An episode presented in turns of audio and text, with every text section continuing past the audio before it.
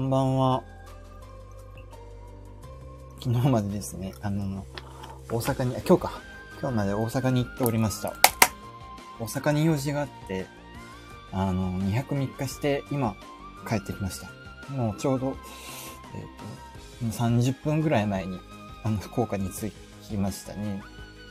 なんか、大変でした。もう、重い荷物持って、あの、ずっと歩いて、もう足腰痛くて、本当に。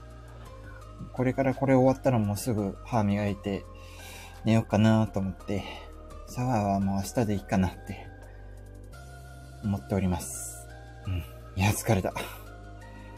8時の新幹線に乗って、えっ、と、先ほど11時半ぐらいに、えっ、と、家に、家っていうか、博多に着いて、で、そこからまた、あの、徒歩20分から30分ぐらい、あの、博多の自宅まで、あの、帰ってっていう風な感じでしたね。うん、疲れました。なんか、新幹線乗り遅れるとこだったんですよね、なんか。あのー、大阪、新大阪駅に着いて、安心してたんですよ。で、まあ、新幹線が発車する10分ぐらい前まで、のんきに、10分どころじゃないか。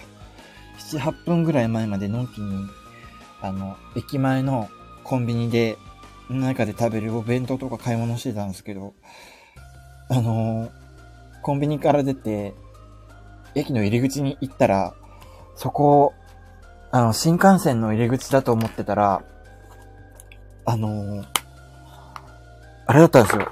あのー地下鉄の入り口、地下鉄の入り口で、うわやばと思って、え、新幹線の入り口どこだってどこから始まって、もうそれで、そうしてるうちにもうあと5分みたいな感じになったりして、いやもう本気で乗り遅れるかと、ヒヤヒヤしましたけど、まあ、無事、行ける、行けてよかったですね。大阪は、まあ、やりたいことは半分くらいできたんですけど、なんか、結局、大阪で、あの、約束、ちょっと用事で約束してた人が、あの、確定申告とか、市役所とかに行くってんで、なん、全然時間取れなくて、もう目的の半分も達成できませんでしたね。これからやる仕事とかの、あのーは、用事とかあったんですけど、本当は今日、5、6時間ぐらい、つきっきりで、なんかいろいろやることやろうとしてたんですけど、結局、1時間ちょいくらい一緒に行っただけで、終わりましたね。まあ、忙しいから仕方ないんでしょうけどね。うん。まあ、大阪で、まあ一人でやるいろんなこともあったり、あとは、大阪の街中とか結構、あの、散策するの楽しかったんで、まあ、いいんですけどね。うん。はあ、疲れた。そう、昨日大阪やばいなと思ったのが、あの、十蔵っていう、あの、梅田からちょっと近い、あの、街があるんですけど、そこの、吉野家に入ってたんですよね。吉野家に入って、普通に牛丼食ってたんですけど、あの、いきなり、隣の、隣に座ってたおじいさんが、後ろ向きに倒れて、それで動かなくなったんですよね。え？ー、と思って、そこら辺にいたカップルとかも、あわあわして、救急車呼ぶ救急車呼ぶとか言ってたんですけど、まあ、結局、呼んでいいか呼んでよくないかみたいな、なんか、おじいさん倒れて動かないんだけど、なんか呼ば、呼ぶな呼ばなくていいみたいな感じの、あの、態度で、えーなんかこれ深刻なのかな？深刻じゃないのかな？でもおじいさん動かないしなっていうんで、まあまあ判断が遅れてたんですけど、自分はなんか、うん、一応呼んだ方がいいかなとか思って、前にもなんか、あの、同じようなことあって、で、その時呼んで結局良かったんですよ。うん。だから、もうその場ですぐ救急車呼んで、110番、あ、110番ね、119番して、あの、まあ、住所伝えて、こんな感じになってます、つって、あの、救急車、うん、もう、もうすぐ行きますから、みたいな感じに言われたんですけど、まあなんか、そこ救急車呼んでえ、もう今様子見る時間みたいな感じになって、で、まあ下手に動かさない方がいいと思うし、なんか今やれることって何、何かあるみたいな、動かなおじいさんに。なんか心臓マッサージ、まあ、したりするのかなとか思って、まあでも結局、ええ使うまでもないかなとか思って、まあ結局、まあそのままにしときましょうっつってんで、えっ、ー、と、倒れてるおじいさんそのままにして、あの、普通に、まあさっきまで食ってた、よし、ね、あの、すき焼き、すき焼き牛すきを、あ食べるの続行するみたいな感じになって、周りもなんか、おじいさん倒れてんだけど何事もなかったかのように、あの、飯食ってるみたいな、ちょっとシュールな光景だったんですけど、まあ、しばらく放置するしかないから、そしたら救急車到着間近になって、そのおじいさんが起き上がって、店員、あの、起き上がって、普通に起きて、で、それでもうそのまま、えっ？てなったんだけど、そのまま、吉野家から出て行こうとしてて、で、そしたらなんか、店員さんが、おじいさんに、いや、まだ料金もらってないよ、あんた食べただろう、みたいな感じに揉め出して、なんか大阪って本当に、あの、大阪で、店員さんとお客さんが揉めると、店員さんって めちゃくちゃでっかい声で怒鳴るんですよ。なんか、慣れてるかのように、バー!みたいな感じに怒鳴り出して、いや、大阪、やばいなって思ったっていう話でした。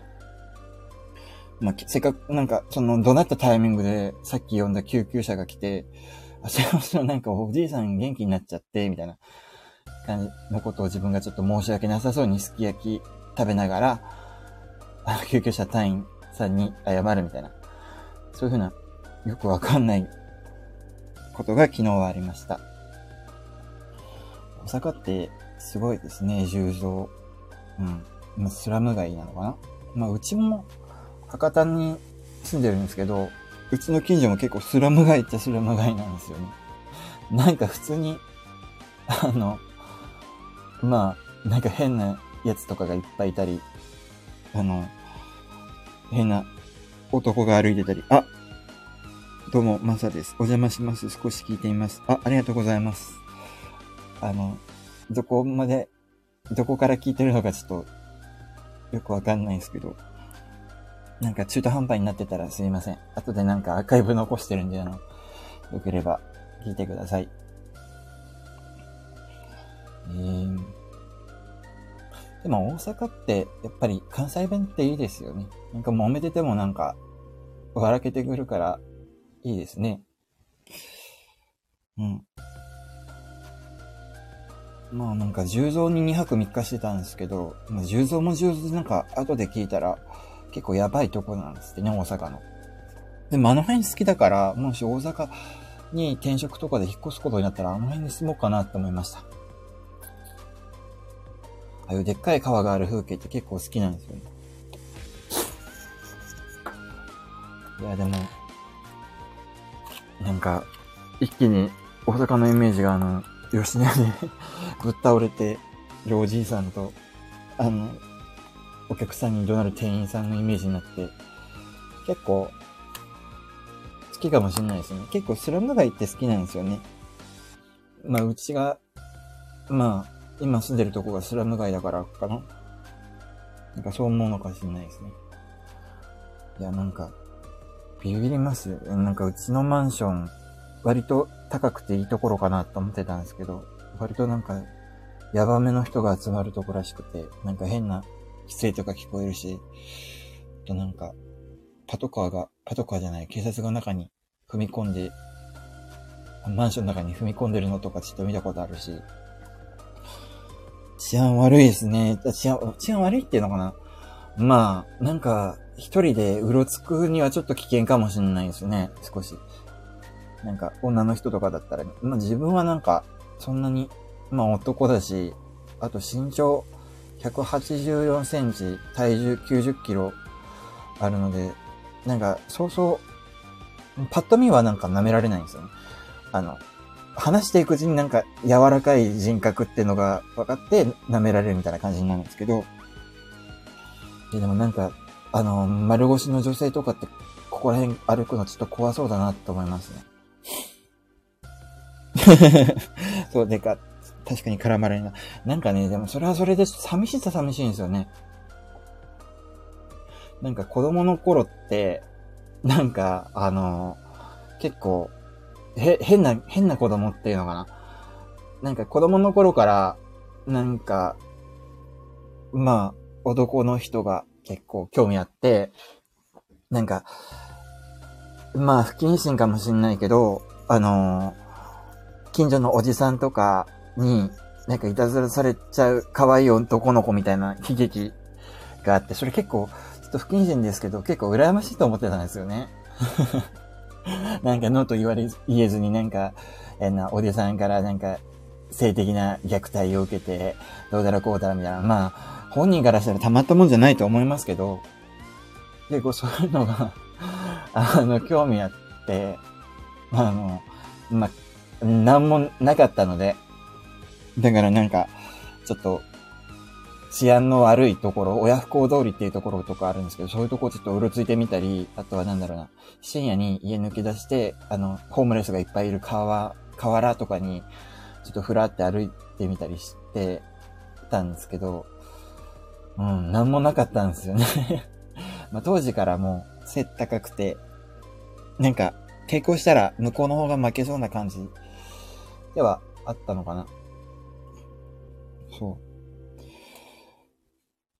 直球な質問で、えー、っと、気分を害されたら申し訳ないんですが、全然ないですよ。いつからそういった違和感あったんです？うーん、でもなんか、いや、はっきりと、あの、自覚して、あの、そういう風に生きようって思ったのは確か中学生ぐらいからだったと思うんですけど、多分小学校とかの時からそういうのはありましたね。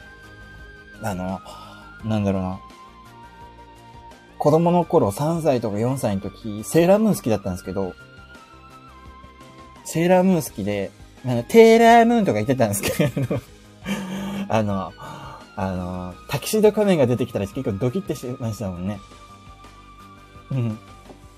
で、あのね、結構、あの、こっちのゲイの人とかに、あの、で、子供の頃セーラームーン好きだったみたいな人結構いるんですよ。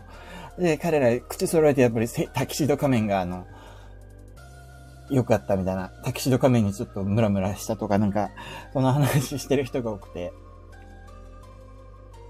えー、そうなんですね。私はセーラームーンに興奮してましたよ。え、のんけなのかな？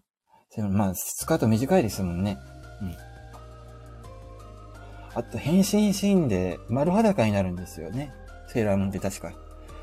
うん。なんか、ムーンライトなんとかかんとかとか言って、まあ、変身シーンがあって、なんかね、あの、ねっちょりカメラが、ね、変身中のセーラームーンたち、セーラー戦士たちを映すみたいな、のって結構、まあ、あの、男は結構あれでムラムラするんですかね。へえ。タキシド仮面の変身中とかあったのかな？もしかしたら。セーラームーン懐かしいな。なんか、大人になったら全然興味なくなってるんですけども、3、4歳くらいの時でも卒業しちゃって、それ以降全然見てないんですけど。なんか、意外と、冷静になってみると結構怖い話だったりするみたいですよね。そう。まあ、子供の頃からそういう気持ちはあったのかもしれないですね。なんか、親戚の集まりで来たおじさんの夢見たりとかしてましたもんね。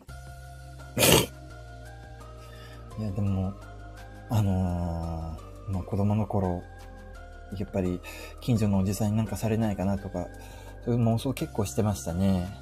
そういうの、あのー、なんだろうな。今なんかわざと狙われそうな状況に自分を放り込んだり、あとは、あのー、まあ、なんか先生とか教授とか、今小学校から、小学校の頃から大学卒業まで先生とか教授に、なんか、あの、ハレンチなことされる妄想とか毎日してて、なんかわざと狙われそうな状況に自分を置くような努力も欠かさなくて、なのに、今そういう風な幸運なことってもう16年間一度も起きなかったんですよね。もう何も来なかったんですよね。あもう、まあ不良のいじめとかで無理やり性処理させられるとかなんか、よく、あの、そういう風な体験談みたいなのがあったりして、それでもいいかなとか思ったけど、もうそういう、いじめすらなかったんですよね。それはなんか笑える。けなげな努力。そう、けなげに努力してたんですけどね。いや、なんか、あれかな、なんか、めんどくさいと思われてたんですかね。っ ていう風な体験談を、一回ね、あの、2チャンネルに投稿してたら、なんか、まあ、なんか、なんだろうな、同性愛サロンっていう、まあ、オカマの人たちが集まる2チャンネルの人があるんですけど、そこになんか、ある日なんか、なんだったっけな、ニュース、ニュースで、なんか、去年、去年に、あの、男子生徒に手を出した先生が捕まって、釈放後に自殺しちゃったみたいなニュースがあって、そこでちょっと、なんか、書きたくなって、書いたことがあるんですよ。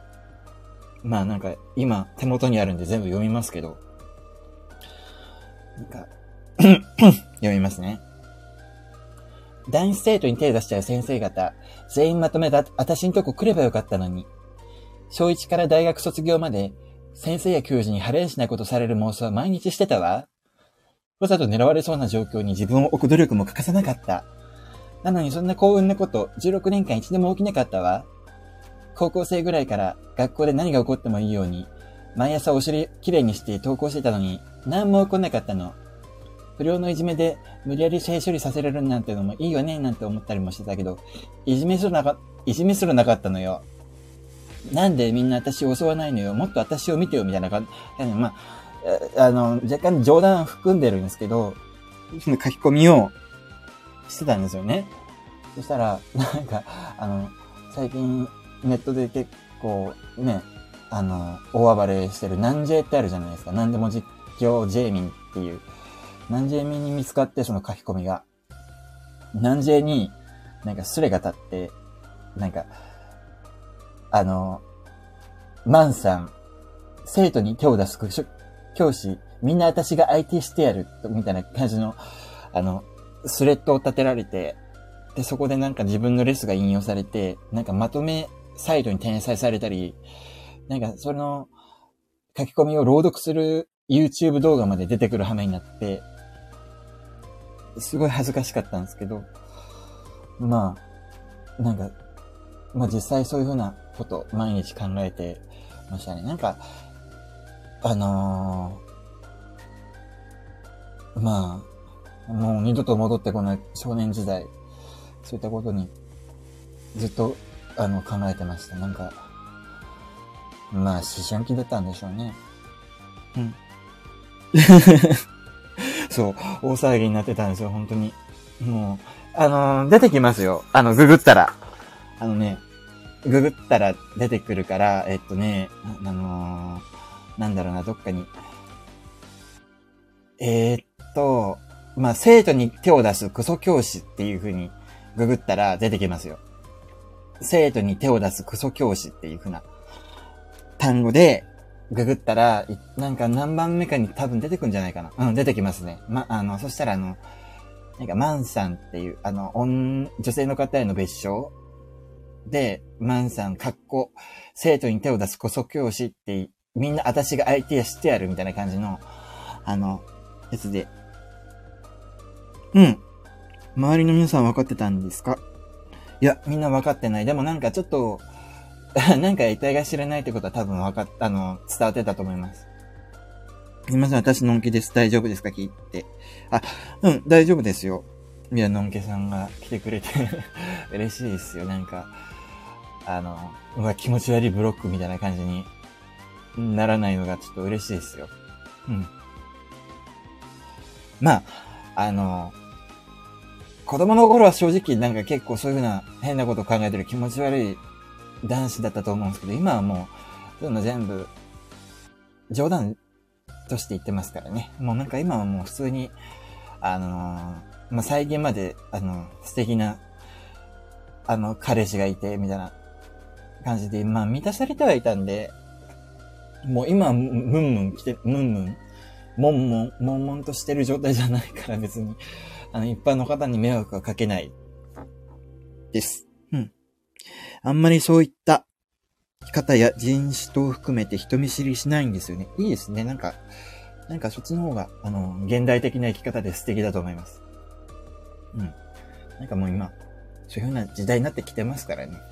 なんか、あえて拒否してる生き方の方が多分損してるんじゃないかなって思ったりするんで、うん、そういう風な生き方で、あの、素敵だと思います。自分も結構人の好き嫌いって激しかったりするんで、ちょっと、狙っていきたいですね。差別や偏見とか受けたことあるんですか？あんまりないですね。まあでも、あの、まあもちろんなんか、あ、でもある、あるな、なんか、最初の会社の、最初の会社に行った部長がなんか、あの、結構、お前はなんか、おがまなんじゃないかとか、あと、お姉系だろお前みたいな感じのこととか結構言ってきて、で、それなんかネタに、あの、あの、飲み会の後の二次会とかで結構ぐちぐちぐちぐち説教みたいな、してきてはいましたね。でもそれくらいですね。差別や偏見って言っても、差別っていうかまあそれ、ただ、まあクソじじいなだけなんですよね、多分。うん、だから、そんなに差別っていう差別は受けてないですね。まあでも、あの、実際、現、あの、普通に自分の生活ではそういうこと公表は別してなくて、普通の人間としてやっているので、特に、あの、そういうの出してないんで、まあそんなに偏見とか受けるような機会がないですね。なんかね、あんまり、あの知られたくないんですよね、自分のそういうこと。なんか別に差別とか偏見とか、まああっても別に多少はまあ仕方ないかなって思うし、別にそういうのめちゃくちゃ嫌ってわけでもないですよ。ただ、あの、自分がそういうふうなこ、自分がそういうふうな感じなんだって思われた時に、なんかね、自分のセックスをね、想像されるのが嫌だから言わないんですよ。なんか、あの人は、え、お尻になんか、あの、ペニス突っ込んで、あんなん言ってんのかなとか、そういうのを想像されるのがやっぱ気持ち悪くて、まあだから、基本は、あの、紳士。あの、普通の優しい男の子として、普段生活しております。もう男の子って年じゃないですけど、30なんで。うーん。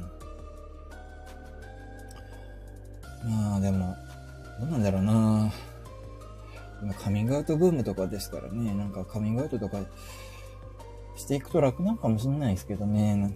まあ、ただなんか自分のそういう下の話とか想像されたくないんで、ちょっと、まあ、どんなにみんながカミングアウトしまくっても自分は多分しないと思いますね。えーと、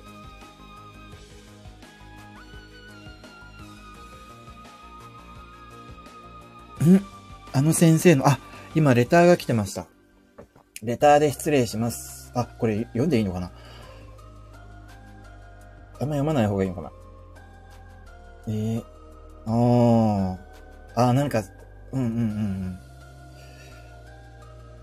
ちょっと読んでよければ読みますけど、ちょっと、とりあえず、置いときます。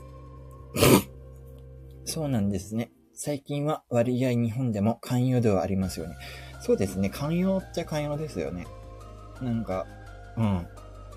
まあ、寛容つってもなんか、まあ自分的には同性婚とか別に認める必要、まあ、自分はいらないと思います。まあでも、そのために戦ってる人とかいるから、まあ、そういう人はもうそういう人で、まあ、勝手にやってください、つって ただね、先ほどレターしたものです。読んでいただいて大丈夫です。はい。ちょっと読ませていただきます。レターで失礼いたします。あの先生の件、生徒からとても慕われたって言われてますよね。でも、裏で本人は芸で未成年の男子とやってますというような内容の顔出しツイッターでやってたとかも記事で見ました。うん。確かになんか慕われてて、あのー、なんだ、慕われてて、自殺した時とかに、もう生徒めちゃくちゃ悲しんでたっていう話は、あの、どっかで見ましたね。で、まあ、でも、実際ゲイで裏でいろいろやってたっていうのは本当で、まあだから、まあ、捕まってしまったことに関しては仕方ないのかなっていうふうな感じですね。まあ未成年の男子でちゃいけませんよね。本当に。まあでも、未成年とか年下が好きな人ってかわいそうといえばかわいそうだよね。自分はどっちかっていうとあの、年上の方が好きなんで、年上のおじさまとか結構好きだったりするんで、うん、まあ、そこら辺は、もう自分が未成年側でもなくなったから、そういうような犯罪とかに発展してるようなことって、まあ、そうそうないかなと思うんで、あれなんですけど、下の未成年の子にしか、あの、興奮できないような人って、まあ、不幸かなと思いますね。うん。まあ、でも、やっぱり法律は守んなきゃいけないんですよね。うん。なんか、あの、まあ、好きなら好きでいいから、なんか、あの、ただ、法律で許容できる範囲の愛情を注いでいくとか、できたらいいんですけどね。まあでも、ストッパーがかかんないのかな。うん。うん、でもなんか、全部ツイッターに投稿するのもなんかどうかなって思うんですよね。なんか、チンチンとか、あの、出したり、なんか興奮するとかなんか、まあなんか、閉じたとこでやんなよって、そ、その辺思いますね。あのツイッター本当だったんですかね？都度だと思ってました。あんな顔立ちしてたらいつかバレますよね、先生なのに。あのね、ゲイの、ゲイのツイッターを、あの、見てたら思うんですけど、あれ本当だと思います。あの、あのね、ツイッターやってるゲイってね、あの、本当にね、最初はそうじゃないかもしんないんだけど、本当にやってるうちにみんなやってるように見えて、みんなやってる人が多いんですよ、そういうふうな。あの、性的なことを発信したり、チンチン出したり、あとなんだろうな、ハメ撮りとかあげたりとか、そういうふうなことを自然と普通に見えてる人がやったりしてるんですよ。あの、あのー、ストッパーがね、バカになっていくんですよ、ゲイのツイッターって。うん、なんか普通に常識人的な人まで、あの、深夜だからいいよねとか言って自分のチンチンの写真あげたりとか、あの、ハメ撮りの写真あげたりとか、そういうことしてて、だから、あの、本当に、なんか集団心理っていうんですかね。集団心理かなんか知んないけど、どんどんね、バカになっちゃう。そう、麻痺しちゃうんですよ。そう。すげえな。確かに、バカだな。うん、そうそう。バカになってくるんですよ。あの、少数派だから、あの、そんなに限られた人しかいない、限られた人っていうか、あの、コミュニティ自体はちっちゃくて、だから、精鋭化してくると、本当に、あ、あの人がやってた。あの、あの、何万人フォロワーいる人がこんなことやってたってことは、まあ、ここまで許されるんだみたいな感じで、そう、麻痺して、あ、ここまでやっていいみたいな感じの基準がどんどん、なんかチキンレースみたいになって、まあ、そそういうふうなことをやっちゃうんですよ。しかも顔出しのツイッターとかでやってる人もいますね。そう。で、あの、挙句の果てには結構ゲイの人って薬物やってる人とかも多くて、あの、なんだろう。まあ、アナルセックスとも結構相性が良くて、覚醒剤とかって。だからそういうの、手出しちゃう率とかも結構高くて。そう。で、そういう人とツイッターの、あの、合わせ技みたいなものがもう本当にエグくて、なんだろうな、針、注射針を刺してる動画みたいなのを、あの、普通に載せて、で、それで、あの、うわ、すげえいやらしいっすね、みたいな感じのコメントし合ったりとか、いう世界があるんですよ。まあ、ここまでなんかベラベラそそういうこと話しちゃっていいのかちょっとわかんないですけど、衝撃、本当に、ちょっとエッチなアカウントとかフォローしてるとそういうのが結構自然と流れてくるみたいな感じで、もう知り合いの知り合い辿ったらそういう人に辿り着くみたいな感じになってて、まあ、なんか、まあ、確かに日本は同性愛に対して寛容になってくるし、ゲイの権利みたいな、あのー、そう、でもそれを見ても触発されないで冷静な方もいるんですよね。うん。そう、冷静な人もいるんですよね。まあちゃんとそこら辺だけはた自我を保って、ちゃんとやってる人もいるんだけど、あのー、でもそれでも、なんか結構、もう本当に、世界が狭いから、自分がまともだとして、で、まともな知り合いが何人かいて、で、そのまともな知り合いに何人か知り合いがいて、みたいな感じで、辿ってくと、まあ、2、3人ぐらいでそういう風な人に、たどり着いちゃったりとか、まあそういうのが、まともだと思ってた人もなんかリツイートまではいいかなとか言って、そういうのリツイートで流してきたりとか、そういうので結構、そういうのに触れやすい。だから、ちゃんと自我を保って、ここまではしていい。ここからはしちゃダメみたいな感じの意識をちゃんと持ってないと、やばいことになるっていうふうな感じですね。ネジ飛んじゃった人は、もうまともな世界に戻ってこれなそうです。そうですね。まあでもなんか、あ、何やってんだろうっていうふうなことを考えて戻ってこれるような人もいるにはいますね。うん。まあ少ないとは思うけど。そう、ネジ吹っ飛び、吹っ飛びやすい世界にいるんですよね、本当に。だから、あの、日本は結構同性愛に寛容だし、あの、ゲイの権利っていうのをこれからも主張していくみたいな感じの人とかもいるんですけど、なんか、結局、あの、生き方がアウトローな人とかが結構割合が高いと思っていて、だから、そういうアウトローな人をどうにかして真人間に戻すっていうことも、あの、ちゃんと並行してやっていかないといけないかなと思ったりしてます。うん。ちなみにスタイフいつからやってますか？昨日からです。昨日からやってます。なんかこれでいいのかなと思いながらやってます。もう、なんか、最近、ノートっていう、あの、まあ、投稿サービスみたいなのを始めて、で、スタイフとの相性がいいか、なん相性がいいって言うから、ちょっと始めてみました。まだ新しいのか。そう、まだちょっと不慣れなもんでちょっとグダグダになってしまいますけど、すいません。今度、今後もお付き合いください。あの、そうですね。なるべく毎日やっていこうかなと思います。ちょっと、やっぱ、ゼロから喋っていくと結構グダグダになりやすいことが分かって、まあ、予想よりは良かったんですけどね。予想よりは全然喋れる方だなと。先ほどの件、わかりやすいご説明ありがとうございました。スタイフ始めたきっかけは何ですか？スタイフはじ、スタイフを始めたきっかけはノートとのあの相性がいいっていうことです。ちょっと、あの、いろんな人と関わりを持ちたいなと思いまして、それでちょっと、あの、やり始めることにしました。なんでこちらではゲイをカミングアウトしたんです。やっぱり匿名性ですか？はい。まあ匿名性があるし、あとはなんだろうな。まあ、そういうふうなとこで、ちょっとだけ正直にやってもいいかなと思ったりして。まああとはなんか、こういうふうにノリで喋っりやすくなるじゃないですか。ある程度そこら辺も正直だと。だから、あのーまあ、なるべく取り繕わな、取り繕わなくてもいいような感じで、まあ、そんなに隠すことに命かけてるわけもないから、あの、公表することにしました。あとはやっぱり、同じような人に聞いてほしいってのもありますね。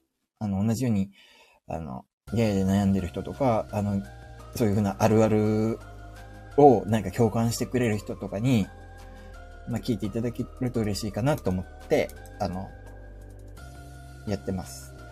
いいと思いますね。私もそうでなければ聞けなかったです。おありがとうございます。ちょっと今後も、あの、正直な感じで、まあ、多少は嘘つくかもしれないですけどね。あの、まあ、できるだけ正直に行こうと思います。なんか今後はちゃんと、あの、台本とか書いて、あの、やっていこうと思います。台本っていうかまあ、これを話す、これを話す、これを話す、これを話す、こういう順序で話すみたいな感じですね。はいレターが来てます。私はドラッグクイーンが大好きで、そこからスタイフ始めました。何人かのクイーンさんがスタイフされてました。あ、えー、あ、もう飽きちゃったみたいなんだ。あー。なんか、確かに、これ楽しいんですけど、なんか根気が入れそうですよね。うん。なんか、うーん、飽きちゃうんだ。まあでもこれ、なんか普通に作業しながらとか、ちょっと片手間じゃないけど、あの、作業しながら、あの、ちょっと寂しいからやってみるみたいな感じの付け方ができそうですけどね。うん。このままでいいと思いますよ。今のままで自然な感じで力まずに聞きますからね。あ、ありがとうございます。今、今のままで自然な感じで力まずにやっていこうとも思います。ただ、ただですね、あの、台本書いてやってみたいっていうのもあって、あの、ライブアーカイブとか残して、後でちゃんと聞いて面白い形にしたいなとも思ったりして、そうなんですよ。なんか、ブログとかは、あの、積み上げていくことで結構自分の、あの、過去の記事とかが、プロフィールに蓄積されてって、なんか、資産になると思ってんですよね。で、スタイフとかも、あの、ちゃんと、そういう風に積み上げていきたいなとか思ったりするんだけど、あ、でも、そういうのはなんか収録でやればいいのかなうん。あ、じゃあ決めた。あの、ノリで喋るのはこういうライブで喋る。で、台本を作ってやるのは、あの、収録にするみたいな感じでいこうと思います。ドラァグクイーンもやってるんだ。へえー。ドラァグクイーン大好きで。へえー。ドラァグクイーン。なんか、東京に住んでた時に2丁目行ったりして、何人かドラドラッグクイーンと話したことありますね。なんだっけエスメラルダだったっけなんか、いろいろと。ドラッグクイーン。うん。なんかすごい、すっごくなんかも、取って食われそうな感じの迫力のあるドラッグクイーンと二人っきりになったことがあって、なんか、あの、すごいな、な、な、何かで怒られたんですよね、ドラッグクイーンに。めちゃくちゃ怖かった思い出があります。いいと思います。ネタ豊富そうですし、これまでの話も楽しいですよ。あ、ありがとうございます。なんか結構、あの、ぐだぐだになっちゃったかなと思ったんで、ありがとうございます。ネタ豊富そうですし、うん。ネタはね、結構ね、豊富なんですよね。あのー、ただ、あんまりあのー、話さない方がいいような話とかもあるから、ちゃんと冷静に、あの、選別して、あの、行かなきゃいけないから。あの、そう、話さな、話さない方がいいことも結構あったりして、まあでもなんかそのうちノリで話しちゃうかもしんないですね。うん。まあ、あの、話さない方がいい話って、まあなんだろうな。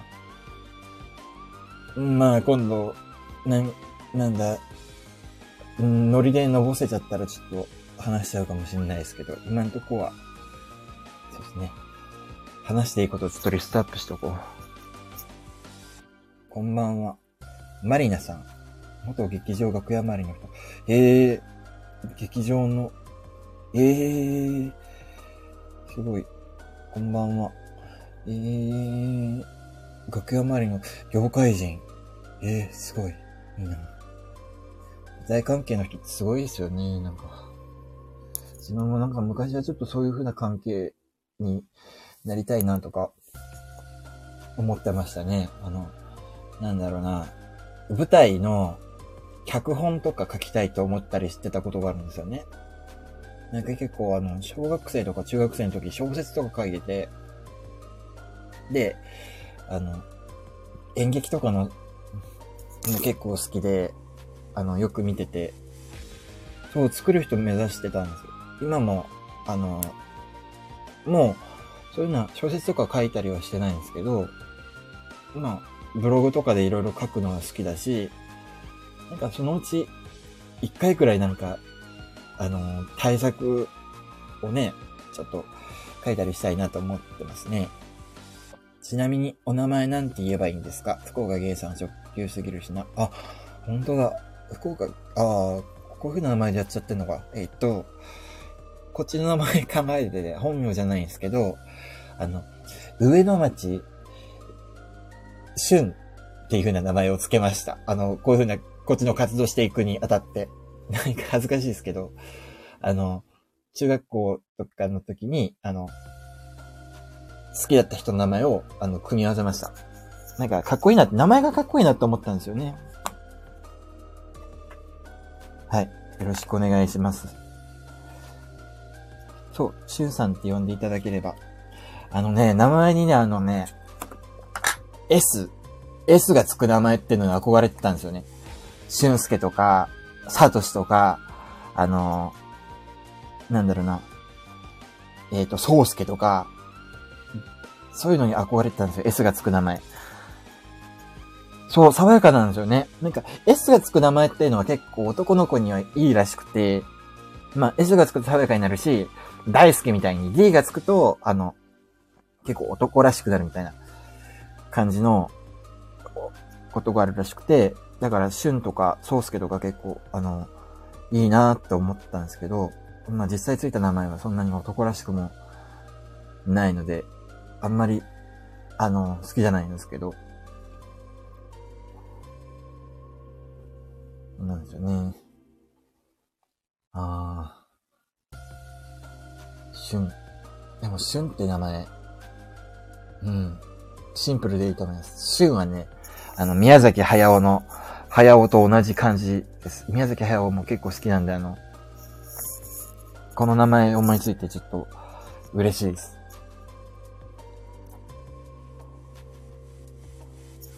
うーん。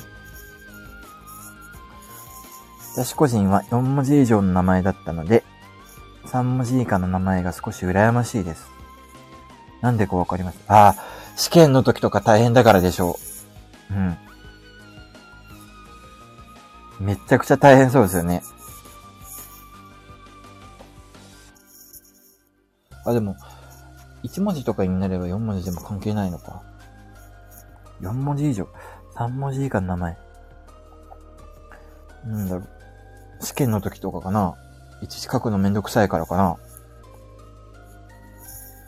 しゅんさん。なんだか感受性強そうだ。ああ。感受性、うーん。なんだろうな、感受性、確かに、ちょっと強いかもしんないですね。うん。感受性、まあ、傷つきやすいのかな。まあでも最近ずぶとくなりましたけどね。まあでもなんか、いろいろ、一つのことで、いろいろ考えちゃうっていうのは感受性強いっていうのかな。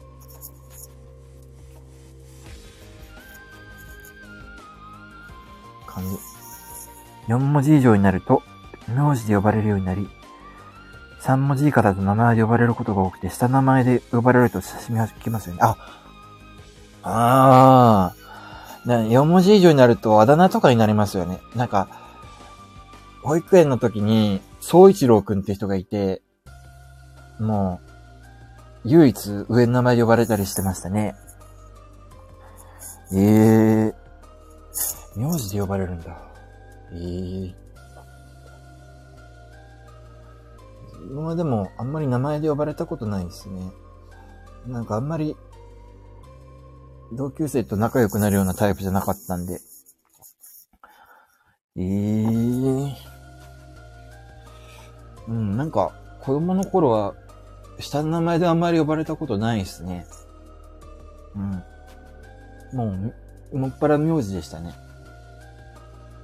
子供の頃全然友達がいなかったんですよね。まあ友達、うん。あの、学校で挨拶したり、ちょっと話したりするレベルの友達しかいなくて、あの、放課後遊んだりとか、あとグループ分けでなんか、あの、グループ分けとかで余裕みたいな感じになるようなタイプじゃなくて結構、だから子供時代のことって結構トラウマが多くて、もう今大人の今が一番楽しいですね。まあ、仕事の、あの、同僚とも、まあ、何かとは仲良くやれるし、まあ、たまに休日にちょっと遊びに行ったりとかできるし、あとは副業とかでいろんな人間関係ができて、まあ、それなりに、もう一人の時間が全然ないっていうのが逆に悩みになってくるぐらい、あの、人と一緒にいるような生活だったりするから、だからあの、子供の頃、友達が全然いなくて、あの、悩んでた自分に、まあ、大人になったらなんとかなるよって言ってあげたいですね。ちなみにどんな職種にお勤めなんです？えっと、本職は、えっと、プログラマーですね。IT 関係ですね。うん。で、副業では、なんかいろいろやってますね。あの、マッサージの、あの、リラクゼーションサロンを副業で、あの、経営してて、まあ今、9人くらい、あの、自分の下でマッサージしてる人がいるっていうような感じですね。マッサージっていうのはなんかゲーム系のマッサージですね。そういうのやってます。副業で。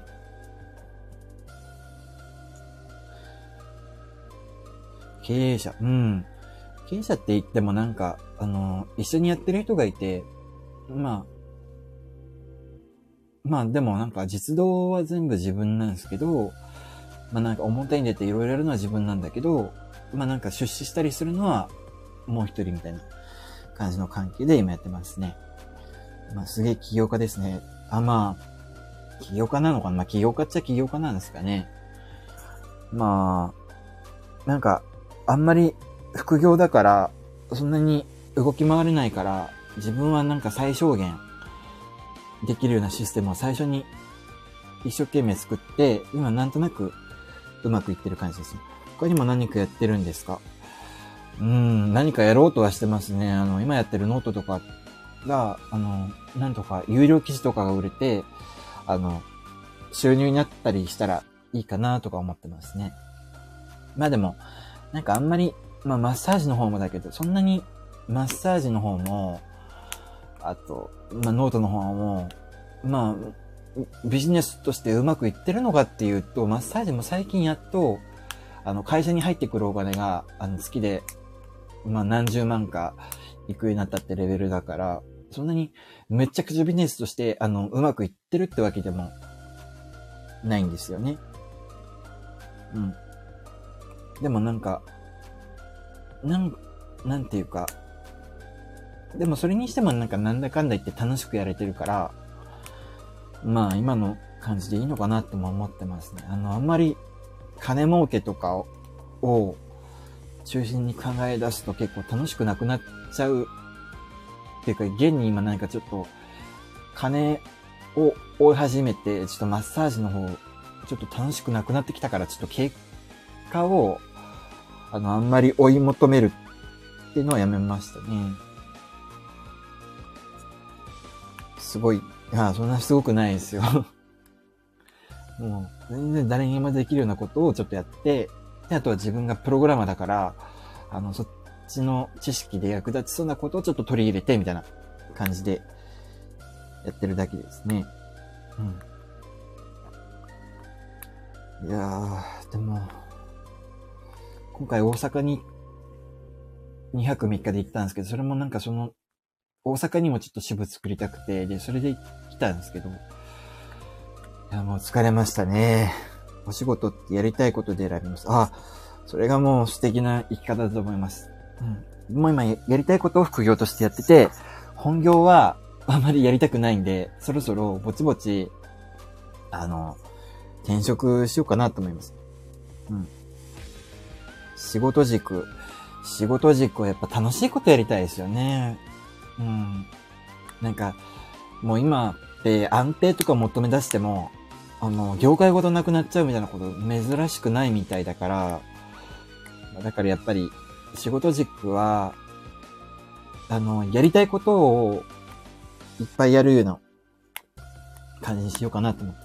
なんかもうだから会社勤めで、あの、もうこれだけやっていくみたいな、これ中心にやっていくみたいなことをなるべく減らして、なんかいろんなとこでちょくちょくまあ、ちょっとずつ楽しいこと全部手出して、で、そこで、あの、何万円ずつか収入になったり、そういうのがなんか素敵な生き方かなと思ったりして。正社員も安定ない。そうですよ。なんか、だって、まあ、正社員いきなりクビになるようなことはないかもしんないですけど、なんか、もう、今って、AI とかなんか海外の資本とかが入ってきて、もう業界ごと死んじゃうようなことも、だって会社ごとなくなっちゃうみたいなことがザラにあるから、だからやっぱり楽しくて続けられることを何個もやっていくみたいな感じの生き方を目指してます。うん。チャレンジって生きてる実感湧きますよね。そう。そうなんですよ。うまくいかなくてもやっぱりチャレンジしてなんか生きてるって実感湧くだけでなんか素敵かなと思いますね。まあそれでうまくいかなかったらね、最悪上人すればいいだけだから。うん。企業に勤めたくない。大体ブラックだし、わかります。うん。うちの会社もね、すごいブラックです。もうサービス残業もあるし、あと給料も最初に転職するときに提出された金額よりも下がってきてるし、そう。あとはなんかやっぱりアットホームな職場ってやっぱ好きじゃないんですよね。なんか、アットホームな職場はブラックだっていう風になんかネットとかで言われてて、やっとそれが分かりました。なんか、なーなーになっちゃうのが良くないですよね。なんか、なんだろうな。そう。最悪餓死すればいいして超前向き。そう、まあ、そうですね。最悪餓死すればいいんですよ。まあ、最悪、まあ今、マンション15階に住んでるんですけど、15階からもう、見投げしちゃえばいいんですよ、最悪。そう。まあ、その分、最後まで楽しく、好きなことやって生きていくっていうような感じで、まあそういう覚悟を持ってやる、やっちゃえば、まあ、まあ死ぬより苦しいことなんて、まあ、とりあえずないだろうなって思って、まあ例えばなんか、拘束されて、あのー、し、拷問を受けるとかそういうようなことない限り、内定出たところ、アットホームって求人書かれててやばいかな。あのね、アットホームに書かれてる、書かれてる分にはいいと思うんだけど、アットホームを、なんか売りにし始めてるようなとこはちょっと、あの、結構危険なんで、それ、だってそれ、アットホームってところしか、あの、いいところがないっていうことでしょ。そういうのは、ね、やめた方がいいですね。うん。田舎に来れば餓死はない。これは確信した。餓死はないですね。うん。ただやっぱりなんか、あのー、今、福岡の田舎な部分、なんか人とのつながりとかがなんか、世界が狭くて、なんか逃げ場がなさそうな感じの部分が嫌になってて、だから、近々、ちょっと、東京なり大阪なりにまた、あの、出ようかなと思ってて、なんだろうな。福岡の中で転職活動してる人がいたんですけど、あの、うちの会社に。なんかね、社長同士が福岡って結構繋がってたりすることが多くて、関係ないと思ってた会社でも、なんか社長同士が繋がってて、なんか、社長に、うちの社長に対して、あの、その、面接来た先の社長がなんか電話かけてきて、あ、この人来たよ、みたいな感じのこと言ってたりして、うわ、気持ち悪いと思って、いや、こういうとこ嫌だと思って、だからもう、都会に出て、もう一回、え、それでもう、あのー一旦そういうのをリセットしたいなって思い始めてます。えっ、ー、と、内定何個か出てる。一個は歯科医院、一個は京都の老舗和雑貨屋。えー、どっちも楽しそう。歯科医院いいかもしんないですね。歯科医院は、どっちもアットホーム。ええー、うん、歯科医院ですよね。もう絶対にあの、必要とされるじゃないですか。もう自分ももう、あの、歯医者さんにすごいお世話になってよかったんで、あの、いいと思います。歯科医院の方行くといいかもしれないですね。うん。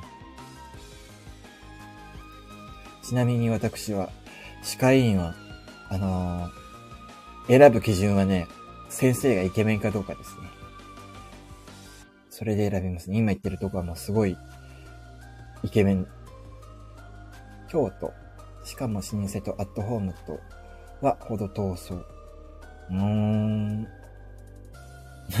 わかるでしょうね。あ、歯科医院選びが、あの、イケメンかどうか。おじいちゃん先生しかいない。あー、待って、おじいちゃん先生の方が一応、調べできるのかな、腕としては。でも、おじいちゃんになったら、目も遠くなってくるし、耳も遠くなってくるし、感覚もちょっと鈍くなってくるから、若い方がいいのかな手が震えてるかも。それちょっと怖いですよね。なんか歯の神経とかいじってる時に手震えてるような人はね。うーん。歯科医院はもうイケメンの若い先生、まあ30代とかの先生、いるんですよ。うちのね、あの、チャリで30分くらいのとこにね、歯科医院あって、そこのね、先生がね、すっごいね、イケメンなんですよ。だからね、なんか、あの、でもね、イケメンな先生ってね、がいるとね、自分の汚い歯を、見られることになるから、結構屈辱なんですよね。この歯科医院美男美女しかいなくて、だから本当に自分の歯の写真とか撮られて、ああ、これ、ここにもカスがあるでしょ？とか言われるとね、すっごい恥ずかしいんですよね。いや、もう、いや、なんか、ここに挟まってるのはゴマですね、とか言われて 絶妙に遠いが、それでも通う努力がなんとも微笑ましい。そう。あの、写真で一目惚れしちゃったから、もうここへ行くしかないと思って予約して行きました。顔採用員。まあでもやっぱり、あの、顔を触られて、で、顔と顔の位置がとっても近くなるような職業だから、やっぱ顔採用って理にかなってるといえば理にかなってますよね。うん。まあ、やっぱり腕が、ね、いいとこがいいんでしょうけど、やっぱり自分は顔重視ですね。まあ、やっぱりでもイケメンって本当に、ケメンの歯科医院の先生って結構、あの、腕も良さそうに見えますよね。うん予防に4ヶ月に1回クリーニングすべき。ああ、そうなんですよね。ここ1年くらい歯医者さん行ってないんですよね。行かなきゃいけないですね。そう、4ヶ月に1回イケメンやってください。ただ、クリーニングではね、クリーニングではイケメンの先生出てこないんですよ。あの、あの、歯科、歯科助手っていうの。あの、クリーニング担当の人しか出てこないんですよ。そう、4ヶ月に1回。行くたびに会いたいんだけど会えないんですよね。あの、なんか歯に異常がない限り。うん、歯科衛生士さんしか会えないんですよ。そうそうそう。確かに私も歯科女子の女性の胸が当たると、おっとなります。ああ、確かに。いいな男の、ね、男の人は、女性の方のおっぱいが当たると嬉しいですよね。自分は、うん、胸筋はなかなか当たんないから、やっぱり手にちょっと、イケメンの先生のおちんちん触れるとかないかな。今あったらいいんだけど。男子だけの歯科医院作るか。あそれはぜひお願いしたい。もうイケメンを集めた、あの、歯科医院作ってほしい。うん。だったら通います。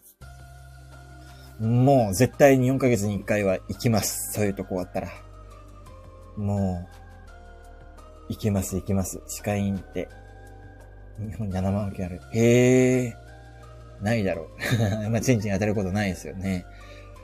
そう、あの、今回、今の歯科医院も、あの、見つけたのは、あの、なんだろうな、福岡、歯医者、イケメンとかで検索して、で、そういうのけん、あの、特集したサイトとか特にないから見つからなかったんですけど、イケメン歯科衛生士、イケメン歯科医みたいな、なかったんだけど、もう、結局、あの、近所、近所っていうか、あの、福岡の歯科衛生、あの、歯科医院を、もう一個一個経あの、お店にアクセスして、あの、スタッフ集合写真とか、委員長の写真とかをチェックして、で、それで、あの、もう、やっと見つけたとこですからね。もう本当におじいちゃんが多かった。あとは、あの、うん、多かった。おじいちゃんが多かった。不純すぎて最高だわ。そうなんですよね。不純なんですよね。うん。あの、歯医者さんもそういう風な顔で選ぶし、あとはね、あのあれも、美容院。美容院も顔で選びます。うん。美容院は、あの、スタッフ一覧みたいなものが結構ホットペッパービューティーとかにちゃんと載ってるから、あの、どんな顔してるかとかは分かりやすいから助かる。うん。だって、ね、何千円払うわけですからね。一種の贅沢だと思って、あの、やっぱり、美容院とかだと今4000とか5000とかするから、で、そういう人にシャンプーとかしてもらうわけじゃないですか。だからやっぱり、そういうのって、ね、せっかくお金払うからタイプの人といい時間を過ごしたいって思うから、うん。だから、あのー、好みの人にやってもらうのがいいですね。しゅんさん、徐々にキャラキャラが立ってきましたね。このスタッフ F も何か掴めば結構伸びると思います。あ、よかった。ありがとうございます。なんか いや、なんか、最初から飛ばしすぎて、下品になっちゃったかなと思いましたけど、まあなんか、でもそういうので、あの、引かずについてきてくれる人が結構いい視聴者さんになってくるかもしれないですね。はい。私も、私も好みの美容師さんにやってもらってます。そうですよね。やっぱ好みの人っていいですよね。でも最近まで、あの、美容師さん、お気に入りがいたんですよね。あの、しかもね、あの、イケメンだし、あとはね、いい条件があって、なんだろうな。24時間やってる美容院なんですよ。で、シフト制で、あの、この時間帯はこの人、この時間帯はこの人みたいな感じの美容院があって、で、あの、深夜やってる人がいて、あの、夜中の0時から朝の8時までやってる人がいて、で、その人の時間帯って、ほぼその人一人だけなんですよ。だから、あの、必然的に、そのイケメンの人と二人っきりになるんですよ。あの、2時とかに行けば。0時とかだだと、あの、他のあの、0時までの人とかが、ちょっと、後片付けとかでなんだかんだ言って1時間くらい残ってるんだけど、2時とかに予約したら、その人と、もう、密室の中二人きりなんですよ。そう。だから、すごい楽しみで、あの、お話したりするのもすごい楽しかったんですけど、なんかね、その人が、あの、結婚して、で、しかも、相手の実家が佐賀なんですけど、佐賀の方に、あの、引っ越すってことになって、その店辞めちゃったんですよ。そう、年末でも辞めちゃって、すごく、もうこれからずっとお願いしたいみたいな感じだったのに、辞めちゃったんですよ。だから今どこで髪切らいいんだろうとか思って、もう、そう、推しが辞めちゃったから、もう今、この間、キュービーハウス行きました。もういいかなってもう贅沢しなくて、もう贅沢せずにもう1200円、1250円か、今。なんか今度値上げして1400円になるらしいんですけど、もう、いいかなって。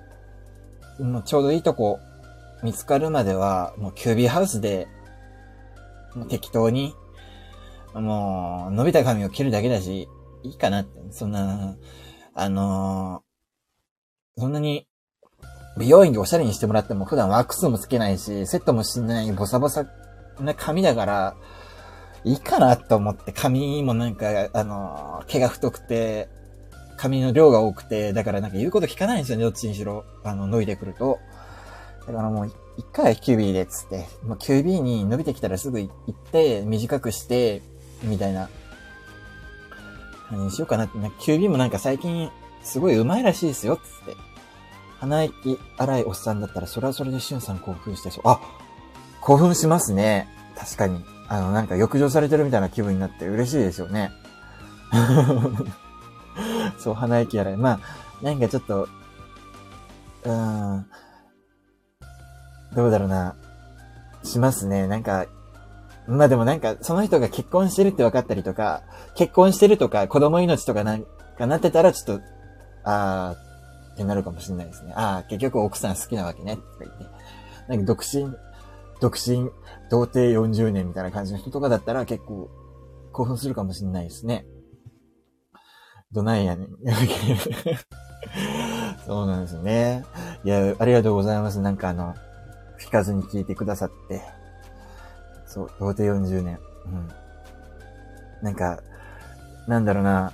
童貞40年とかの人って結構、肝面とか言われてたりするけど、結構ね、意外となんか可愛いなとか、あの、美味しそうだなって人多くて、なんかそういう人にね、となんか、いい感じにならないかなとか思ったりするんですよね。なんかね、夢があって、夢があってなんか、生まれ変わったら、なんだろうな、生まれ変わったら、藤原紀香になって、あのそういう、ちょっと、周りから、あの、オタクキモいとか言われてるような人、みんなに、やらしてあげるっていう夢があって、まあ、生まれ変わったらちょっと、まあ、えー、藤原紀香古いか。あの、今、今の芸能人知らないんですよね。誰がいいかな。あ、有村架純だ。生まれ変わったら、あの、有村架純になって、で、みんなにやらせてあげるっていう、そういう夢があります。なんか、あの、クラスとかでもなんか、パッとしなくて、なんか、あの、ムンムンしてるような、あの、ね、人たちにやらせてあげる。うん。自然授業でしょ？そうなんですよ。生まれ変わったら女性になりたいんですか？っていうレターが来てます。うん。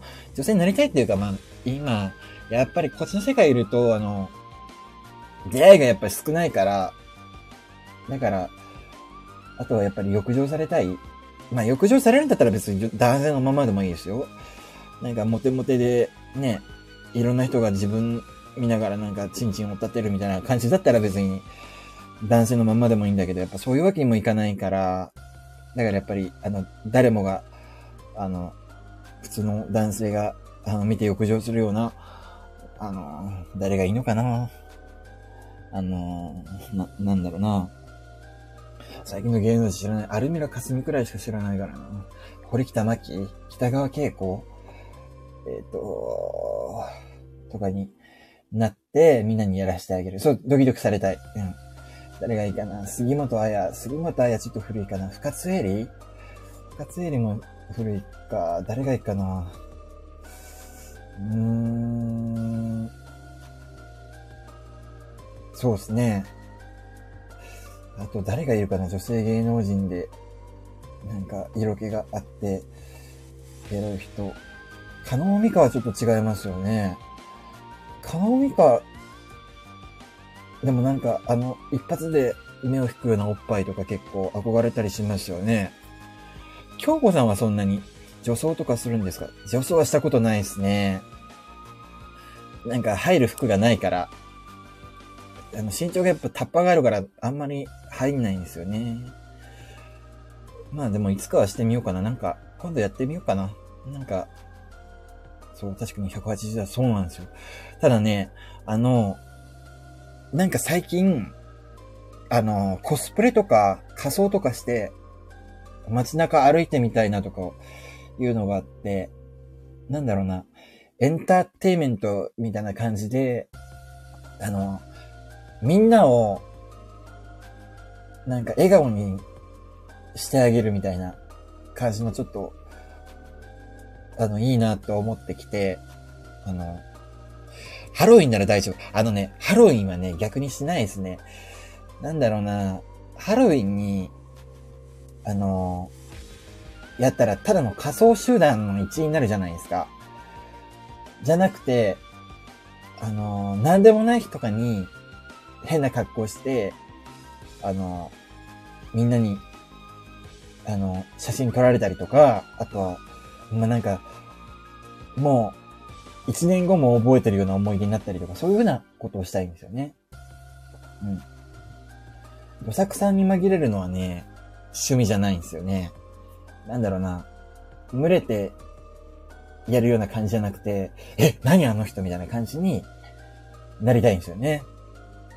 どんなコスしたいんですか？なんかね、恐竜の着ぐるみとか聞きたいですね。あの、あとはなんかあの、よく、あの、仮想大会と、仮想大会なのかな？なんかそういうのであるような、あの、あの、チンチンの部分が、あの、白鳥の湖のやつで、チンチンの部分が、あの、あの、白鳥の頭みたいになってるあの、スカートを履いてみたいですね。あ、そう、志村けん。やっぱりチャレンジャーですね。うん。チャレンジャーですね。ただね、この間ちょっとアマゾンとか楽天とかで、あの、仮想、仮想っていうかコスプレとか、あの、チンチンの部分の、あの、チンチンの部分白鳥とか検索してみたんですけど、やっぱり1万円くらいしないとまともなものってないんですよね。だからちょっと、まあ、またなんかいろいろ、今やってることとか収益化してお金が入ってきたらちょっとやってみようかなと思いますね。そう、なんか、ここで、こういうとこでなんか、ね、こういうとこで人気者の配信者だったりしたらなんか、これで買ってくださいとか言ってギフト来たりするんですかね。まあ、いつかなんか、ね、あの、フォロワー1万人とかになったら、ちょっと そういうこともあるのかもしれないけど、まあ今は雑魚なんで、あの、このまま、あの、自分の力で稼いでいきたいと思います。大阪に常に狼の子のパフォーマンスがいて、今めちゃ愛されてますね。そう、そういう風になりたいんですよ。えー、道頓堀にいるんだ。会いたかったな。ええー、いや、そう。そういう人間になりたいんですよね。なんだろうな。そう。まあ、ただ、ハロウィンとか、あの、ハロウィンとかクリスマスとかって、なんかそういうふうな、普段そういうことやってみたいんだけど、勇気がない人にとっては、すごくいい時だと思いますね。もうクリスマスとかハロウィンって口実があるから、普段できないような、そういうコスプレとかをして、ちょっと自分のエンタメを解放するみたいな、そういう楽しみ方をするっていうのはすごいいいと思いますね。フォローしました。マリナさんも勝手ながらフォローさせてもらいました。よろしくです。あ、ありがとうございます。まあ、お二人同士でも、よ、あのー、ぜひ仲良くなってください。うん。楽しませる。うん。楽しませるのってやっぱいいですよね。なんだろうな。夢、夢っていうか、夢はやっぱり、なんか人の記憶に残って、あの、ああ、あれ面白かったな、みたいな感じに振り返ってもらえるような人になりたいなって思ってますね。そう、目の前の笑顔って最高なんですよ。そう。もう何回かなんかそういうふうな、あの、なんだろうな。なんか、お笑いみたいな感じのことをなんか余興とかでやって、もうめちゃくちゃヒーヒー笑ってもらった時とかすごい嬉しくて、だから、あの、早くそういう風になりたい少なくとも私の中ではそうなってきてます。ん？うんうんうん。どれのことだろう。えー、しゅんさんトーク面白いです。あ、ありがとうございます。楽しませてもらってるんだ。ええー、ありがとうございます。いや、あの、あとは、あの、口とかが回んなくなってくるんで、あんまり話してると。だからそこら辺ちょっと話し方講座みたいなのをね、ちょっと今 YouTube とかで見てるんで、あの、ちょっとそういうの取り入れて、あの、いい声で、いい滑舌で、あの、お届けできればと思ってます。あとやっぱりあの、もっと楽しいトピックいっぱい用意していきたいと思うので、ぜひ聞いてください。いやー、しゅんさんはしゅんさんの話し方が味があるような。って言う、言ってくれる人もいらっしゃるんですけど、やっぱり後で編集しようとか思って、自分の声聞くと、あれ、こんなだったっけってなるんですよね。ええー、あ、その通り。でもそう考えてくれる人もいらっしゃるんですね。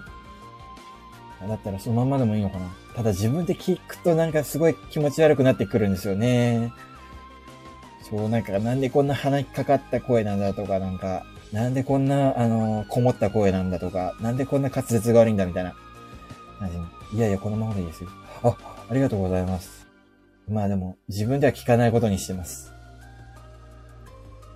あのー、もっとね、あれ、あの、別所哲也みたいな感じになりたかったんですよね、声。あと、あの、安倍博士みたいな。渋い、そう、そういう渋い声にね、なりたかったですよね。なんだろうな。なんかそういう人の声聞いてるとね、なんかね、なんか、濡れてくるんですよね、あの、ちょっと、ジュンってなってくるんですよね。で、自分の声で、あの、人をね、ジュンってさせたいなと思ったりして あの、自分の声でなんか、あの、色気のある放送とかしたいんですよね。もう、イケボ、そう、イケボになりたいんですよね。まあ、まあでも、有村架純とかに転生して、なんかちょっと、エロ、エッチな感じの女の子みたいな感じの、あの、男子禁制みたいな感じの配信とかしてみたいなとか、いうことはたまに思ったりしますけどね。ここからは、女の子の話みたいな感じで、ね男の子は、消しちゃダメみたいな感じの 放送とかちょっとしてみたいなとか思ったりもしますけどね。そう、転生したら有村架純だった配信、そう。ここからは、あの、女の子だけ聞いてください、みたいな。男の子は、そうね、とか言って、耳にキュウリでも突っ込んどいてくださいとか言って。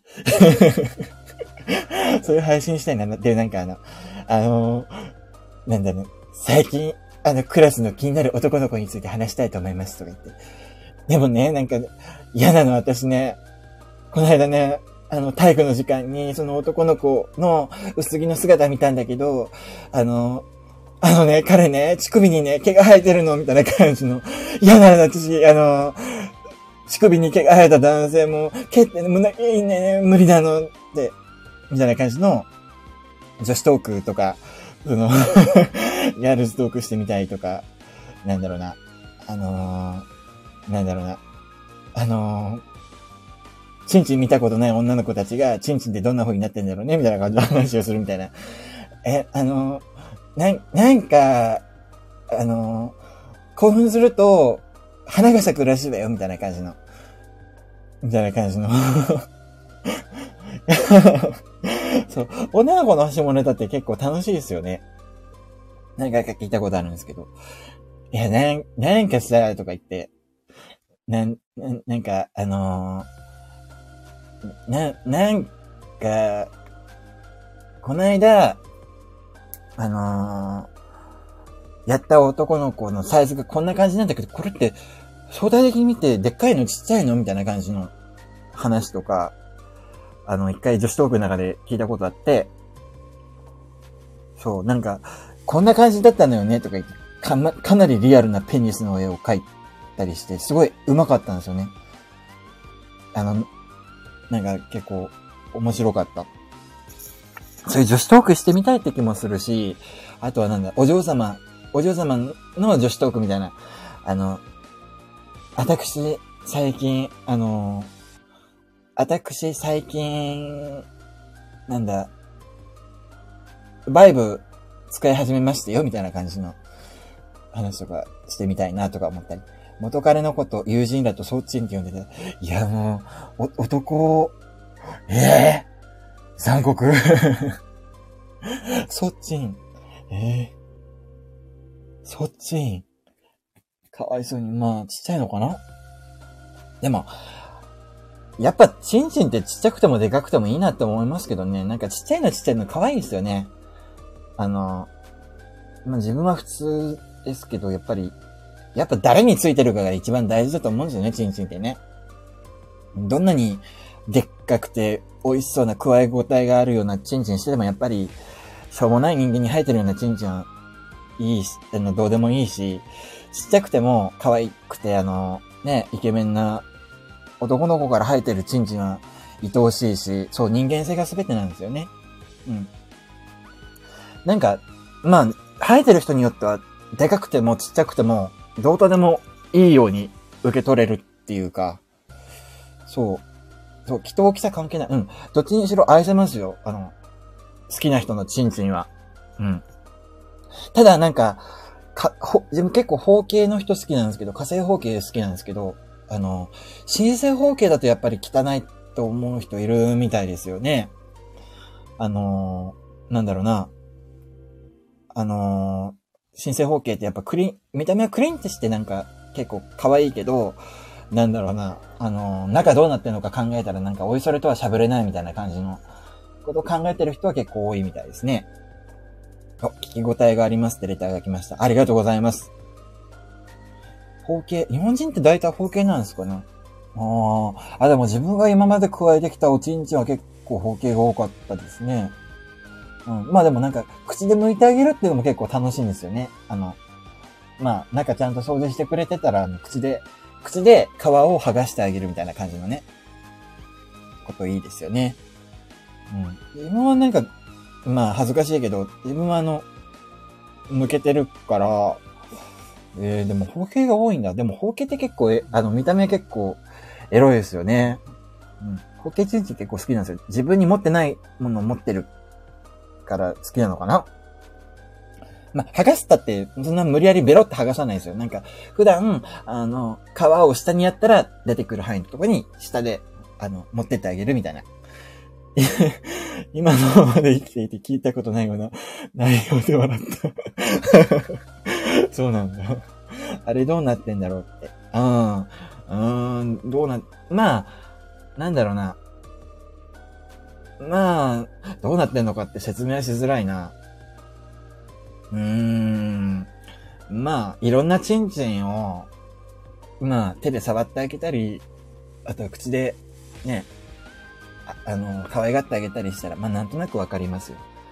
なんだろうな。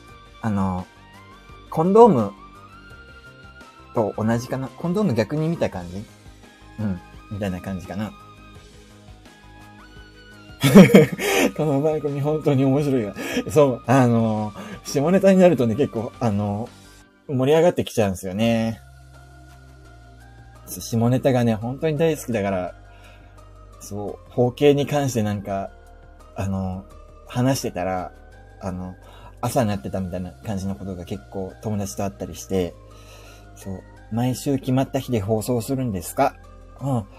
一応毎日、あのー、寝る前とかに、まあ、10分から15分放送しようかなと思ってましたけど、なんか気づいたらもう1時間20分経ってる やっぱりなんか、楽しいですね、あの、コメントがあると。健全。うん。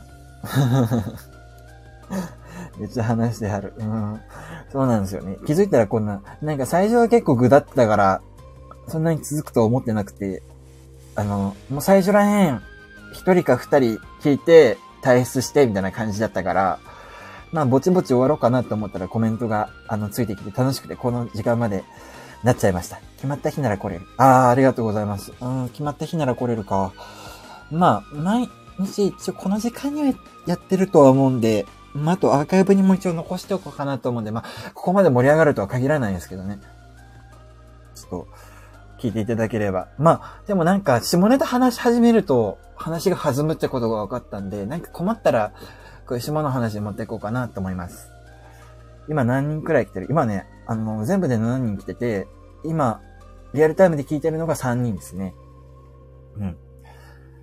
そうなんですよね。そんなに、え、これって多いのかな？少ないのかな？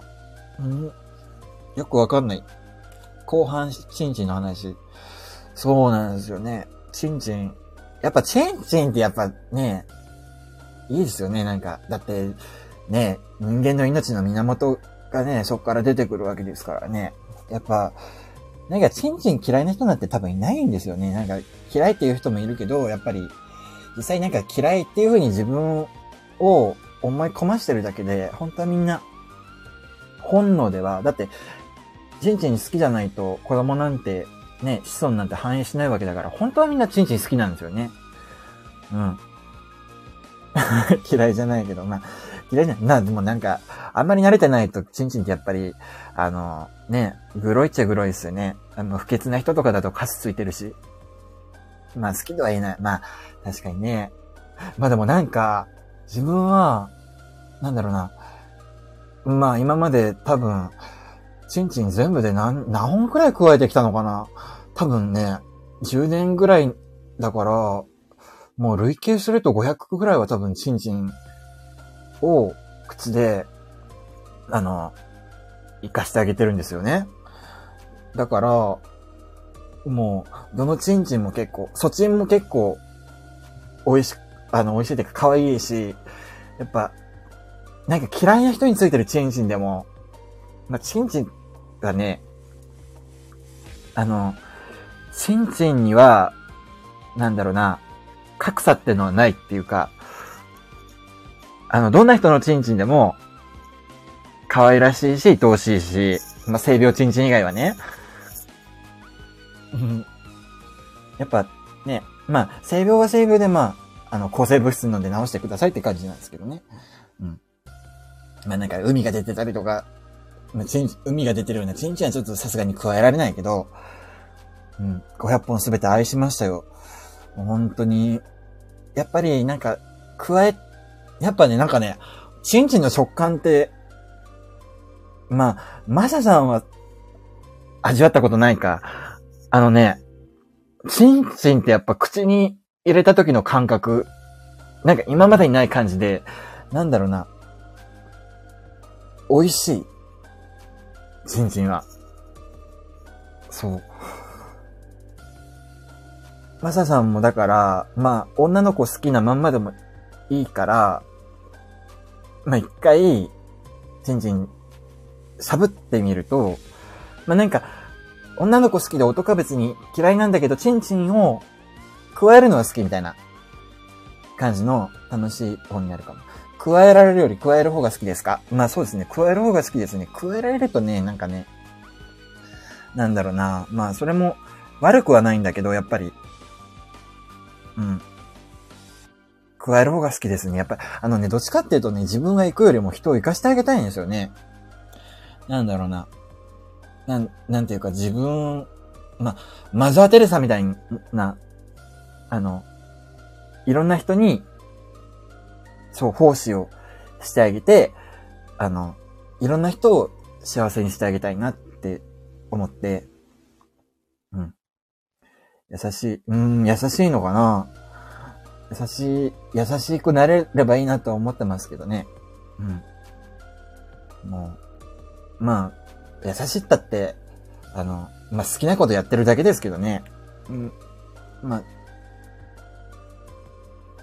たまたま、あの、好きなことやってたら人が喜んでくれるってだけで、そう。だから、まあ良かったなって思いますよね。まあ、チンチン加えるの好きで。う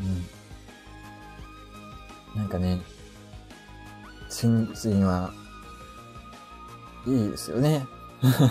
500人としたってどうやったら出会えるんだろう。まあなんかいろんなものつ、いろんなツールだの、あの、いろんなツールだの、いろんな場所だ、なのでなんか、稼いだ500人ですよね。うん。まあ、例えば、まあ、アプリとか、あと掲示板とか、あとはなんだろうな。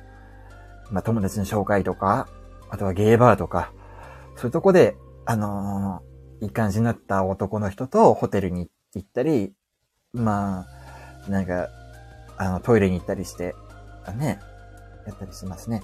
500人中のんけさんは何割くらいです？のんけさんはほとんどいないですね。のんけさんはそんなに、あの全然、もう何人か、4、5人くらいしか、のんけさんとはやったことないですね。やべえやつとかいなかったんですか？うーん、やべえやつ、やべえやついますよ。あの、こっちの世界ってや、やべえやつの比率が結構高いから、ある程度、あのー見極めていかないと大変なことになりますよ。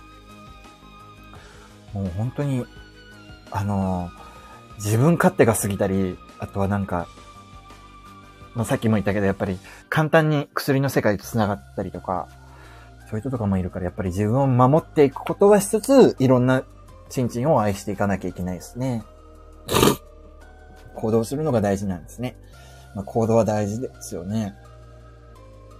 行動はあるのみ。あの、なんか、躊躇して立ち止まってるのってやっぱりもったいないと思うから、あの、まあ、踏み出していっていければいいかなと思いました。なんか死んだ時に、死ぬ時に、あの、なんだろうな。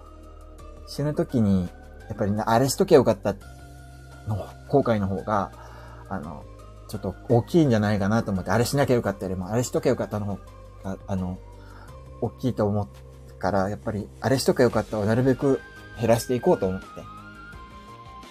メンタルが安定しない人があまあまいらっしゃる気がする。まあ、確かにそうかもしれない。やっぱり特殊な状況にいるからですかね。まあ、あとは、ちっちゃい頃から、悩んでたりすることが結構そういう状況に結びついちゃうのかもしれないですね。いろんなチンチン、やらない後悔よりやって後悔。そうです。うん。もう、歩、一歩踏み出していくことですよね。とか言ってたらもう1時半になってしまって、明日起きなきゃいけないので、ぼちぼちありがとうございます。そろそろ、あのー、終わらせていただければと思います。盛り上がってきたので またちょっと寂しいですけど、あのー、ありがとうございます。まあまた、あの、夜とかに、あの、やったりするので、あとはやる前にちょっとツイッターとかでも報告しようかなとか思ったりするんで、あの、ぜひ、あの、またこういう風にお会いできればと思います。楽しかったです。ありがとうございます。勉強になりました。あ、本当ですかねなんか、こう、しょうもない話しかなかったけど、ね。まあ、マサさん、マリナさん同士も、あの、ちょっと仲良くなっていただいて、また、あの、こういう風にお話できればと思いますので、また、良ければよろしくお願いいたします。では、あのー、ここまで聞いていただきありがとうございました。またよろしくお願いいたします。では、さようなら。おやすみなさい。